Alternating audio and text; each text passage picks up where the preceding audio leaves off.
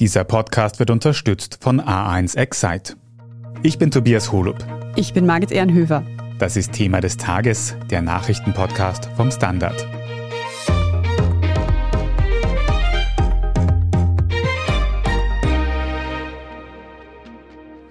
Wird die Ukraine EU-Mitglied? Diese Frage ist seit Beginn des russischen Angriffskriegs brisanter denn je. Heute Donnerstag entscheidet die Union über den ersten Schritt dorthin, nämlich ob die Ukraine Beitrittskandidatin wird. Bereits dieser Status wäre für die Ukraine eine wichtige Zukunftsperspektive.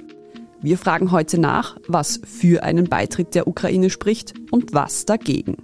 Wir besprechen außerdem, wie das den Krieg beeinflussen könnte und wie realistisch es ist, dass die Ukraine tatsächlich EU-Mitglied wird. Jo Angerer, du bist Russland-Korrespondent für den Standard, berichtest aber auch oft aus der Ukraine. Und die Ukraine steht beim heutigen EU-Ratsgipfel ganz oben auf der Agenda. Was dürfte denn da heute beschlossen werden? Ja, es ist sicher, dass heute beschlossen wird, dass die Ukraine sogenannte Beitrittskandidatin werden wird, genauso wie Moldau auch letztendlich. Das heißt, es ist eine Absichtserklärung, dass es eventuell zu irgendeinem Zeitpunkt dann wirklich zu einem Beitritt in die EU kommen wird. Für die Ukraine, das ist noch nicht letztendlich der endgültige Beitritt. Aber es wird viele Hilfen für die Ukrainer geben, die sehr hoch gesteckten Kriterien, die ein EU-Beitritt erfordert, die eben auch zu erfüllen. Und das ist für das Land, und das muss man aus heutiger Sicht Sicht sagen, sehr, sehr schwierig, diese Kriterien zu erfüllen. Gibt es denn schon Begründungen oder Wortmeldungen vom EU-Rat oder einzelnen Mitgliedsländern?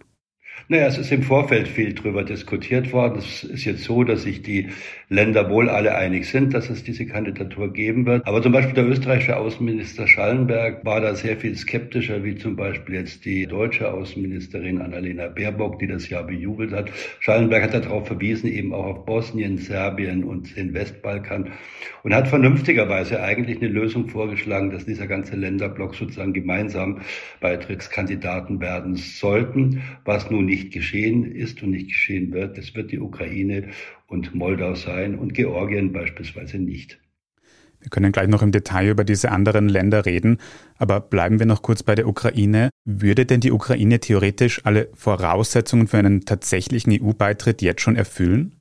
Also jetzt schon ist, muss man leider sagen, die Ukraine in Sachen dieser Kriterien Lichtjahre entfernt von einem Beitritt. Es gab im letzten Jahr im September eine Untersuchung des EU-Rechnungshofs, zum Thema Korruption im Land und die Untersuchung ist für das Land vernichtend gewesen. Alles ist geprägt von Oligarchen, von Korruption, auch die Kleinkorruption beispielsweise, die ich selber in der Ukraine ja auch erlebt habe, wo mal Leute erzählt haben davon, wenn man einen Arzttermin haben will, muss man ein paar Scheine hinlegen. Wenn die Behörde irgendwas entscheiden soll, etwas schneller, muss man auch ein paar Scheine hinlegen. Ist weit verbreitet, gehört zur Standardkultur des Landes und der EU-Rechnungshof hat das in seinem Bericht auch so gesagt, die Leute akzeptieren das, weil sie es ja im Großen Interessen in der Politik sehen, alles von Oligarchen geprägt, die damit viel Geld verdienen. Und das ist ein wichtiges Kriterium, dass es weniger Korruption gibt im Land. Ebenso Rechtsstaatlichkeit, natürlich eine Justizreform, die notwendig wäre. Aber in Sachen Korruption muss man sagen, auf dem internationalen Ranking von Transparency liegt die Ukraine ganz, ganz weit hinten auf Platz 122 von 180. Zum Vergleich vielleicht mal Österreich liegt auf Platz 13. Jetzt befindet sich die Ukraine schon seit mehreren Monaten im Krieg. Welche Rolle spielt denn der russische Angriffskrieg für einen EU-Beitritt? Oder anders gefragt, kann die Ukraine überhaupt zur EU beitreten, solange dort noch gekämpft wird? Nein, das könnte sie nicht, aber der Beitritt wird mit Sicherheit so lange dauern, dass der Krieg bis dahin sicherlich vorbei sein wird. Im Moment ist es ja so, dass dort ja noch gar nicht klar ist, welche Ukraine überhaupt beitreten würde. Was ist mit dem Donbass? Was ist mit der Halbinsel Krim? Wird das in Friedensverhandlungen möglicherweise zu Russland angehören und gar nicht mehr zur Ukraine?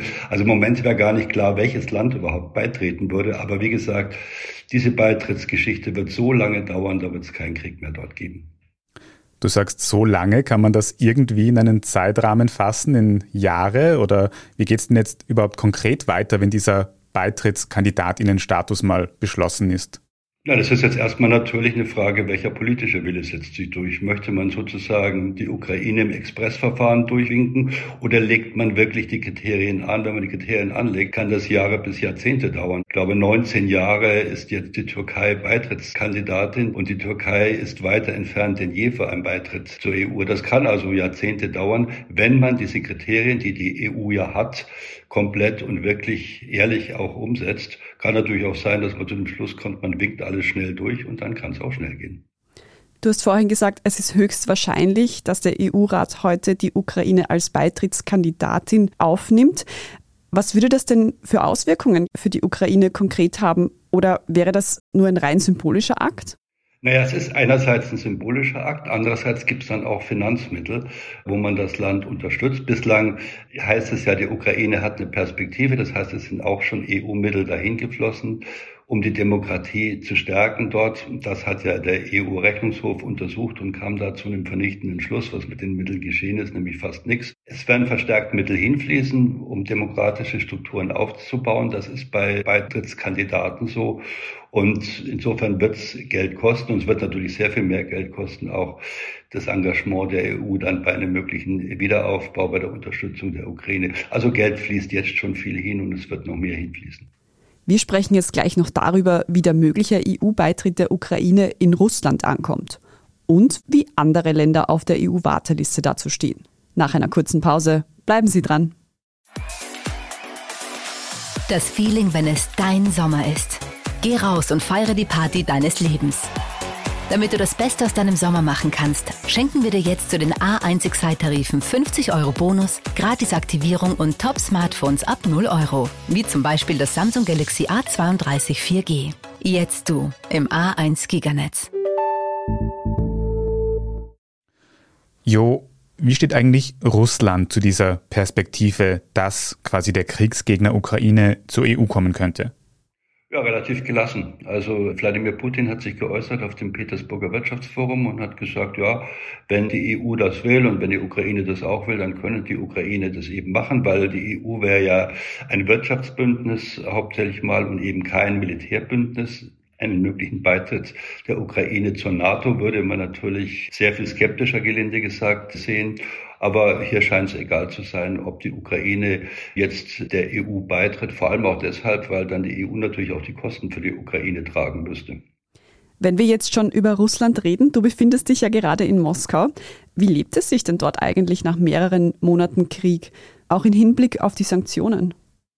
Naja, es lebt sich nach wie vor gut, muss man jetzt sagen, für diejenigen, die glauben, dass Sanktionen hier irgendwo großartig was bewirken können. Also Alltag ist so, man hat moderate Preissteigerungen, gibt natürlich Inflation auch, klar, in Russland.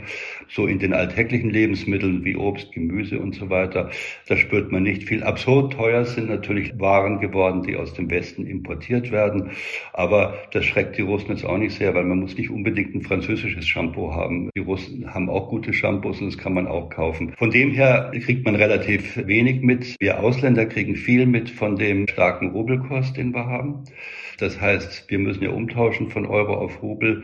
Da ist sozusagen der Euro einfach ein Drittel weniger wert geworden im Vergleich zu Vorkriegszeiten, ist der eine Punkt.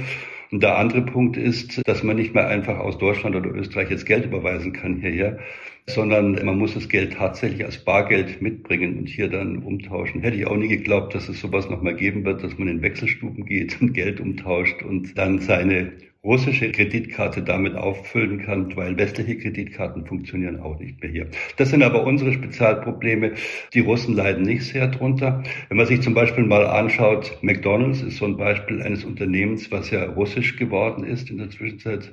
Jetzt verdient eben ein sibirischer Großunternehmer am Geschäft und eben nicht der amerikanische Konzern. Ich gehe da jeden Tag vorbei an der Filiale von Skusnai Dotschka, also Lecker und Punkt heißt das jetzt nicht mehr McDonald's. Und die ist gerammelt voll, ist auch die gleiche Speisekarte wie früher. Und man hat ein bisschen nachgesteuert jetzt noch. Also anfänglich gab es kein Coca-Cola, jetzt gibt es Coca-Cola, weil die Proteste zu groß waren. Es funktioniert und vor allem, und das eben abschließend zu dem Thema, der russische Staatsfonds, das ist sozusagen die Finanzreserve, die man hier hat Der war relativ angeknackst über die Corona-Zeit, über die Corona-Maßnahmen, die es auch hier gegeben hat. Er ist jetzt wieder prall gefüllt.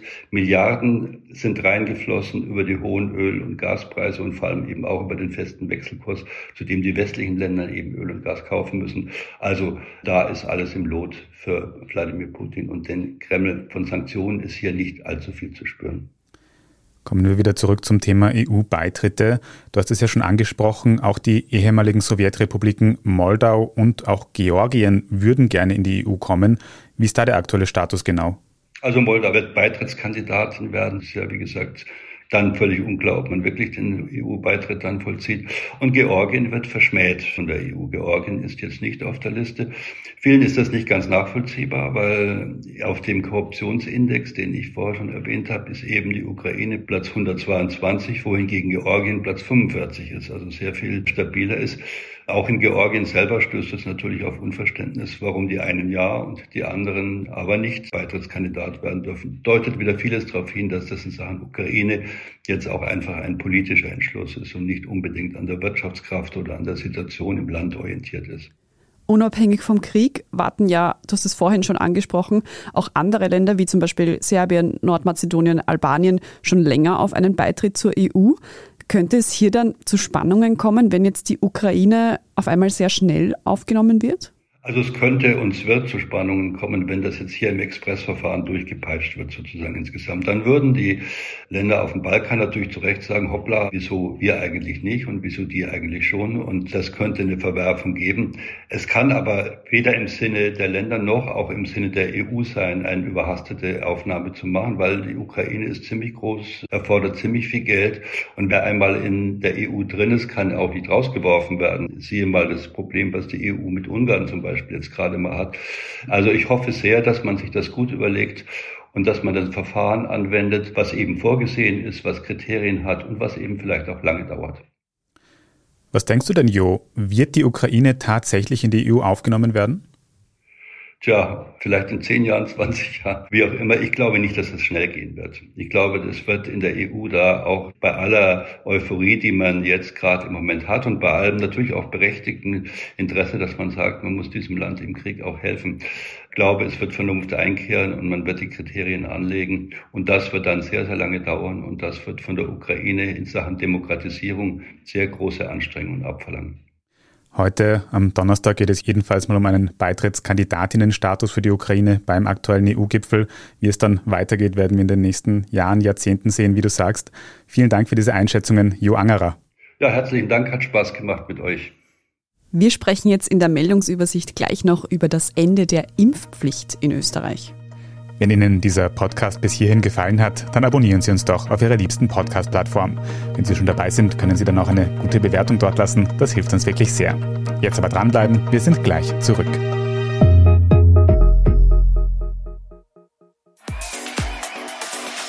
Das Feeling, wenn es dein Sommer ist. Geh raus und feiere die Party deines Lebens. Damit du das Beste aus deinem Sommer machen kannst, schenken wir dir jetzt zu den A1 Excite-Tarifen 50 Euro Bonus, Gratis-Aktivierung und Top-Smartphones ab 0 Euro. Wie zum Beispiel das Samsung Galaxy A32 4G. Jetzt du im A1 Giganetz. Und hier ist, was Sie heute sonst noch wissen müssen. Erstens. Gabriele Scherndl, du und deine KollegInnen aus der Standard Innenpolitik-Redaktion habt heute Donnerstagmorgen schon berichtet, dass die Impfpflicht in Österreich bröckeln könnte. Mittlerweile hat Gesundheitsminister Johannes Rauch auch eine Pressekonferenz dazu gegeben. Was hat er denn gesagt? Ja, genau. Also das hat sich gestern Abend schon so ein bisschen abgezeichnet langsam. Das kam relativ überraschend, dass die Impfpflicht heute wohl endgültig abgesagt wird. In der Früh war man da in den betreffenden Ministerien noch ein bisschen wortkarg, aber mittlerweile gab es dazu eben auch eine Pressekonferenz. Genau. Da haben der Gesundheitsminister Johannes Rauch von den Grünen und der ÖVP-Clubobmann August Wöginger gesprochen. Und die haben erklärt, dass man die Impfpflicht jetzt absagen wird. Also man wird das gesamte sogenannte Impfpflichtgesetz, das es ja momentan gibt, das war ja nach wie vor in Kraft, das wird man außer Kraft setzen. Bisher war es ja so, dass dieses Gesetz immer nur mit einer Verordnung quasi pausiert wurde, immer wieder. Also zweimal ist das passiert und man hatte das sozusagen auf Halde, um es im Bedarfsfall dann doch relativ rasch zu aktivieren. Und diese Möglichkeit, die wirft man jetzt mehr oder minder in den Papierkorb und wird eben das gesamte Gesetz außer Kraft setzen. Das wird jetzt noch ein bisschen einen parlamentarischen Prozess brauchen, aber sollte noch vor dem Sommer eigentlich durchgehen. Und wie begründet die Regierung diese Entscheidung? Ja, dafür gibt es mehrere Gründe laut den beiden Herren, die da eben gesprochen haben. Beide sehen eine gewisse Spaltung der Gesellschaft. Also beide haben da irgendwie von tiefen Gräben gesprochen, die sich durch die Bevölkerung, durch Familien, durch Vereine ziehen entlang dieser Frage der Impfpflicht. Also sinngemäß sagen Sie, dass dieses Impfpflichtgesetz dermaßen polarisiert, dass man es quasi einfach nicht mehr haben will, dem äh, gesellschaftlichen Klima zu willen. Gerade in Zeiten von Energiekrise, von Teuerung, von Ukraine-Krieg braucht es jetzt, so hat es Rauch formuliert, jeden Millimeter Solidarität. Das ist der eine Grund. Und der andere Grund ist, dass der Gesundheitsminister meinte, naja, die Impfpflicht hat halt auch nichts gebracht. Also die hat scheinbar Leute, die nicht geimpft sind, nicht dazu motivieren können, sich impfen zu lassen. Und deswegen braucht man die jetzt nicht mehr, weil sie quasi nicht funktioniert hat, könnte man sagen.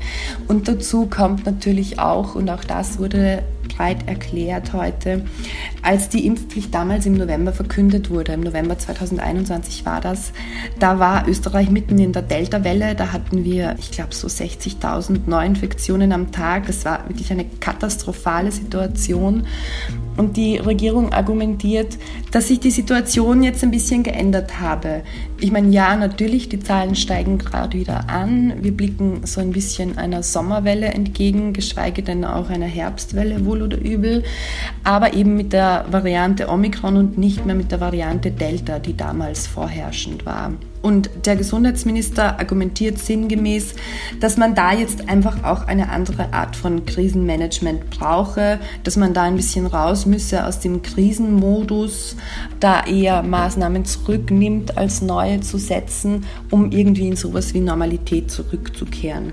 Dazu passt ja auch, dass wir kaum mehr andere Corona-Maßnahmen haben, bis auf die Maske in den allerwenigsten Bereichen. Und die Regierung ja auch laut darüber nachdenkt, Quarantäneregeln generell abzuschaffen. Du hast jetzt gerade gesagt Sommerwelle, dann kommt die Herbstwelle. Ela, wie ist denn deine Einschätzung? Kommt das Ende der Impfpflicht jetzt zum richtigen Zeitpunkt?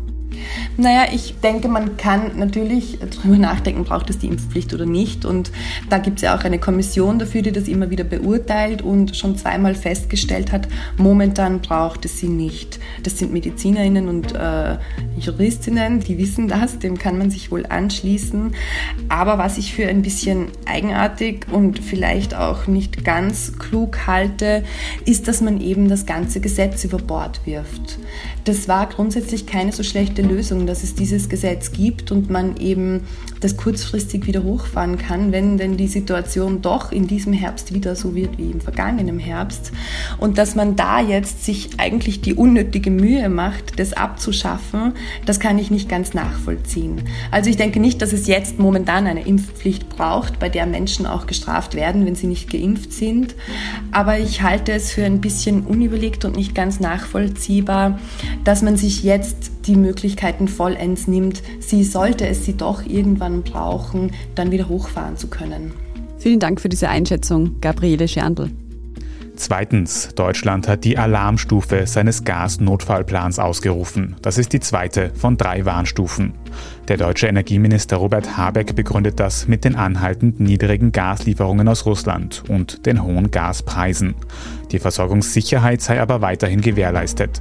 Trotzdem reaktiviert Habeck nun Kohlekraftwerke, stellt Unternehmen ein Hilfsprogramm in Aussicht und ruft die deutsche Bevölkerung zum Energiesparen auf. Anders läuft es in Österreich. Laut Energieministerin Leonore Gewessler von den Grünen gilt hier weiterhin nur die erste Frühwarnstufe für die Gasversorgung. Eine Energiesparkampagne sei deshalb erst für den Herbst geplant. Die ersten Details daraus sind aber schon bekannt. Das soll es etwa heißen, Thermostat 1 bis 2 Grad runterdrehen, beim Kochen Deckel auf den Topf und langsamer fahren. All das sollen aber nur Empfehlungen werden und keine Pflichten. Und drittens, Wien wurde wieder zur lebenswertesten Stadt der Welt ernannt. Insgesamt holt die österreichische Hauptstadt den Titel zum dritten Mal innerhalb von fünf Jahren. Platz zwei und drei gehen an Kopenhagen und Zürich. Für die Studie des britischen Wirtschaftsmagazins Economist werden jährlich 140 Städte verglichen. Bewertet werden dabei unter anderem Infrastruktur, Bildung, Kultur und politische Stabilität. In den letzten zwei Jahren schnitten europäische Städte aufgrund der Corona-Maßnahmen weniger gut ab. Wien etwa erreichte letztes Jahr nur den zwölften Rang.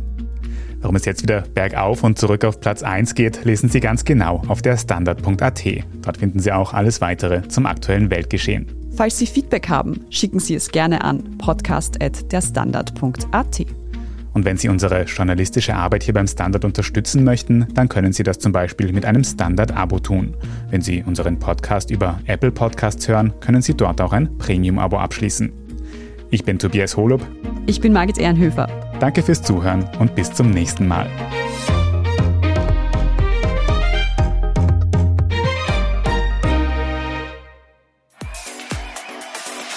Das Feeling, wenn es dein Sommer ist. Geh raus und feiere die Party deines Lebens. Damit du das Beste aus deinem Sommer machen kannst, schenken wir dir jetzt zu den A1 Excite-Tarifen 50 Euro Bonus, Gratisaktivierung und Top-Smartphones ab 0 Euro. Wie zum Beispiel das Samsung Galaxy A32 4G. Jetzt du im A1 Giganetz.